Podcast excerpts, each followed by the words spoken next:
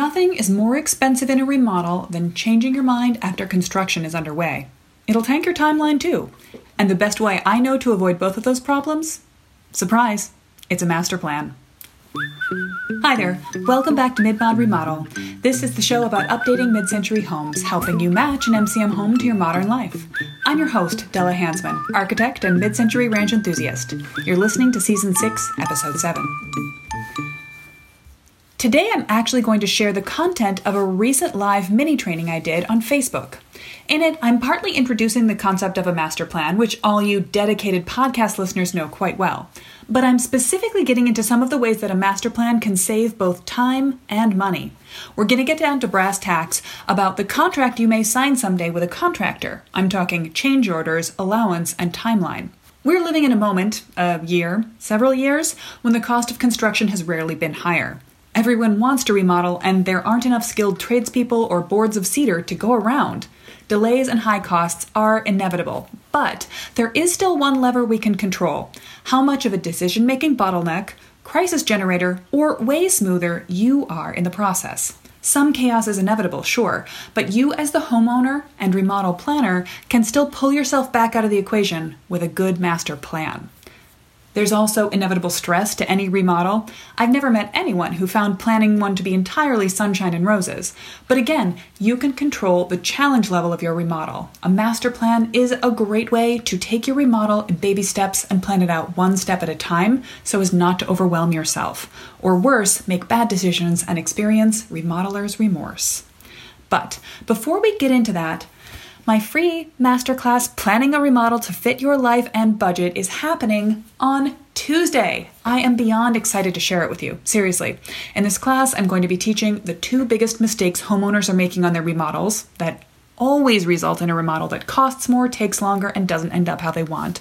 My five step process for planning a remodel you can lead with confidence, one that will turn the house you have into the home you'll love, and how to cut the chaos of remodeling in half with one simple maneuver.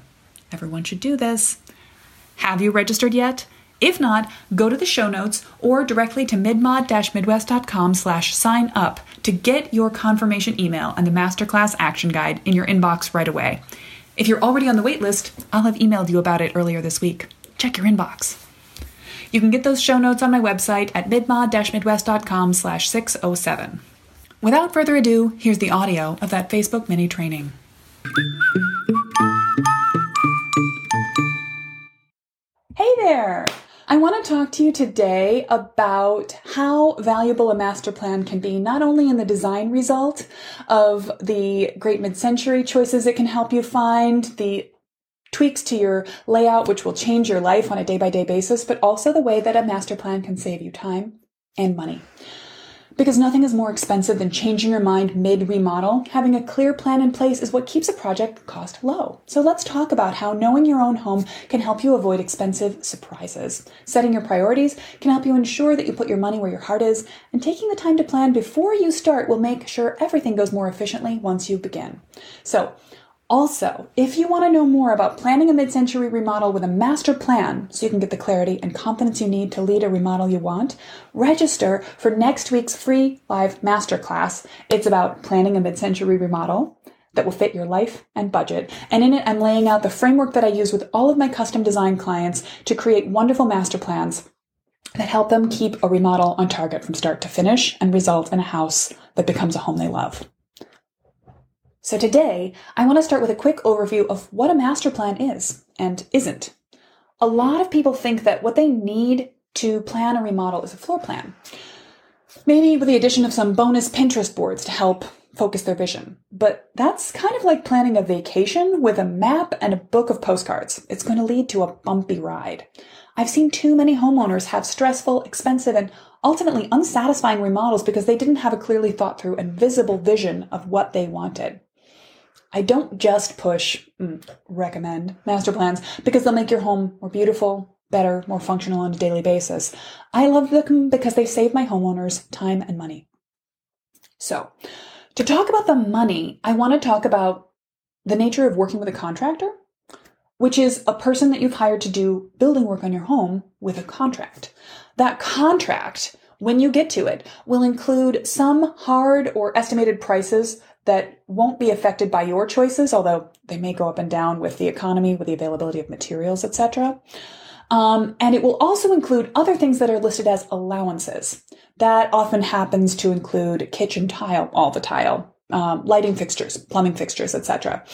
And it'll have a bubble of money around that, an estimate of what the contractor thinks you'll choose. But if you change your mind, buy something more expensive or less expensive, it won't affect the contractor you have with your the contract you have with your contractor.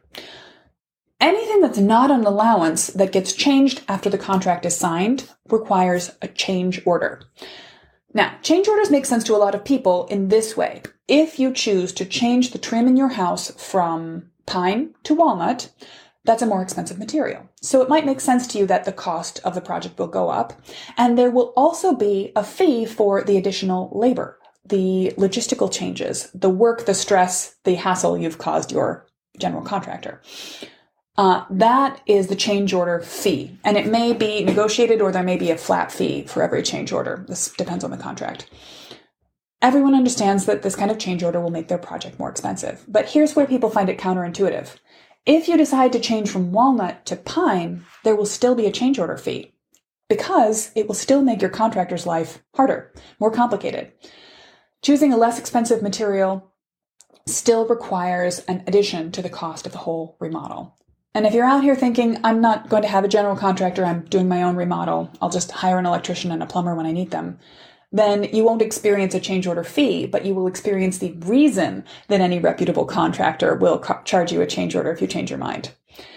Um, even to make the process simpler, cheaper, less complex, there will still be causing you stress, time, shifts, the hassle of changing your plans. Oh no, I have to call back the electrician and put him back a week. Now he's not available. Oh no, I have to order a different material. Then I have to return the one I bought. And even if you get the money back, you have to arrange for it to be picked up, take it back to the store. Um, you've already done something to the house, nailed, glued, screwed things onto the house that has to be removed in a neat and tidy way. Anytime you change your mind, once the process is underway, it will be more complicated and more expensive. And here's the thing any construction is expensive and time consuming. Remodels can be particularly unpredictable and expensive because there are so many unknown factors. Small things will go wrong. That wonderful material you chose from a small company will have a supply line problem, get hung up in production. Unexpected structure or maintenance mold, who knows? Something could be discovered in the walls when you start to get underway. There are a million things that can go wrong in the best of construction cases. And now, as we are all trying to remodel in a global pandemic, Construction costs have gone up, labor is hard to find, everyone's busy, supply lines are stretched out. There's not a lot we can do about it. So I have to counsel patience. But there is some good news. Mm, it's going to start with bad news. One of the biggest problems I've observed in my decade plus of residential construction is that the biggest drag on a project speed and cost can come from the owner. You. That's not great. Okay. But it does mean it's something you can control for. So the best cost and timeline you can possibly hope for comes when you have planned well in advance. That's why we're talking about master plans today. I've been talking about them for a month on the Mid-Mod Remodel podcast, and I'm talking about them in the masterclass next week. Master plans are where it's at. Taking a master plan approach to your remodel is the best way I know to counteract the challenges and delays and rising construction costs inevitable in a residential remodel. So the other factor I wanted to talk about today is timing. Um, Specifically, timing can be slowed up if you need to make a decision at the last minute uh, and you aren't prepared. Executive function, what we use in our brains to make choices, can be used up. So you have to budget it, just like you're budgeting dollars, budget your remodeling energy. Spend it now when you're fresh, enthusiastic, and everything seems exciting and positive by making clear decisions following a process that takes you from fuzzy focus to clarity, step by step. A remodel is filled with an overwhelming number of decisions. And it doesn't feel overwhelming, it scientifically is. The name for that process of overwhelm is decision fatigue, which is what happens when you add up the effects of constantly making one choice after another, after another, within a limited period of time. Our brains only have enough bandwidth to make a certain number of decisions before they wear out. So when we start off, we're faced with a decision. We weigh options. We think carefully. We make rational choices. But over time, as you get tired, you make decisions more rapidly, more poorly. Um, a metaphor that's not totally perfect, but helps to illustrate it is that you can tire out a muscle. When you're doing a new exercise, an arm curl, I don't lift weights, I don't really know, but you're doing a new exercise, your focus is clean, your posture is perfect, you start to go right at it. As you do it too much, you become tired. You might go more slowly. Your posture might start to slip. You might slouch. Um, you have a greater risk of injury. And over time, it becomes dangerous. Just the same way, you can get tired of making too many choices. And this is what happens when you get to the end of the day and you get really snacky, even though you're not hungry. Or if you're me, you get too tired to choose to get up off the sofa and go to bed. That's not just me, right? I hope that's everyone. Uh, no, I don't hope that's you, but scientifically, I know that it is. The symptoms of decision fatigue can involve making bad choices, getting yourself stuck in analysis paralysis, choosing the status quo over anything new and different, reacting aggressively to options that are presented to you. That's a defense mechanism, but that doesn't make it any less unpleasant to the people around you, your loved ones, your contractor, your designer. Um, it can make it hard for you to make a reasonable trade off between one option and another, and it can make it challenging to exercise self control. The ways that show up in a remodel are myriad. Someone who's experiencing decision fatigue may reject a good design option because it feels like just one more thing, too much. Or they may recklessly say yes to too many options because they can't focus on how these will all affect the budget. Later, they'll be shocked by the bottom line change. One of the reason I think the master plan priority setting process is so important is because inevitably the last few things that get done in a remodel will get your least attention and your least good decisions. And in my experience of working with homeowners, they almost always tell me that they regret some of the last few decisions they made. The last few budget cuts they authorized, or conversely, the last expensive thing they added to the project. It can go either way. But in general, people regret those last few choices on a remodel, ironically, those can be some of the biggest impacts on the overall effect once it's completed because they've just made, made too many decisions in a row. When you do that, you're almost guaranteed to get a poor choice at the end. So, the best way to avoid decision fatigue is to minimize the number of choices you need to make or to space them out strategically. So when you're planning a remodel, you want to give yourself as big of a time window as you can, long lead time, uh, to make those choices in as logical an order as possible. So first making big picture decisions and then focusing in on an ever tighter process of narrowing choices. So you don't end up making one specific small commitment at the beginning of the process that then creates a snowball avalanche of more and more complex ramifications as you go. I often see homeowners who are planning a remodel get hung up with a detailed decision that should come at the end rather than thinking about the big picture. For example, you're planning a kitchen remodel and you'll fixate on picking the perfect tile. Um, picking a tile is fun. I love it. But it's not the first thing you want to do when you're thinking about a kitchen overhaul. A metaphor I love for this is focusing an old fashioned camera.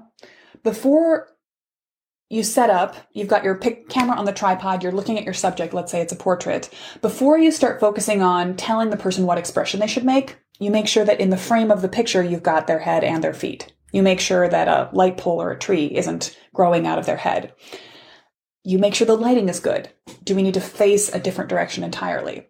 Once you've done that, you can talk to them about their posture, their facial expression. You can make sure that hair isn't in their face and you can focus the camera down to get the perfect shot. So, doorbell. Well, that's exciting. And dog.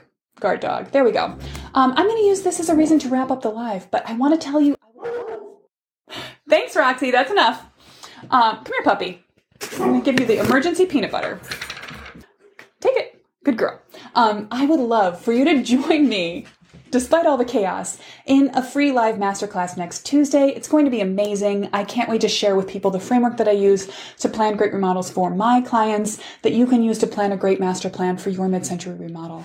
We mid-century homeowners, we need these master plans even more than regular remodelers because this is what helps us make sure that we're keeping a mid-century character in our homes and that even if we work with a contractor who's uh, great quality work person, but not necessarily invested in the style of the house, that we can make sure they understand what's important to the process and that we get the mid century result that we're looking for.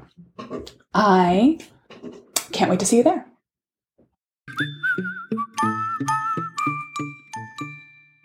Per usual, find those show notes at midmod-midwest.com slash 607. Grab the links I've mentioned or just watch this episode on video to see my smiling face. Plus, the show notes are where you can register for next week's class. Don't miss it. Although, psst, if you can't make it to the class time slot of 6 p.m., that's okay. Register anyway, and I'll send you a video link to watch the replay.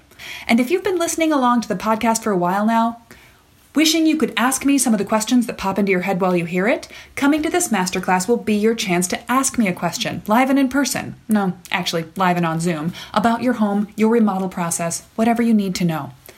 So, I'll see you there on Tuesday. Next week's podcast episode will be the last for this season. I'm going to be sharing some of my personal favorite design tips for planning a remodel, strategies you can use to take your home update from good to great. I think you will love them. Ciao for now.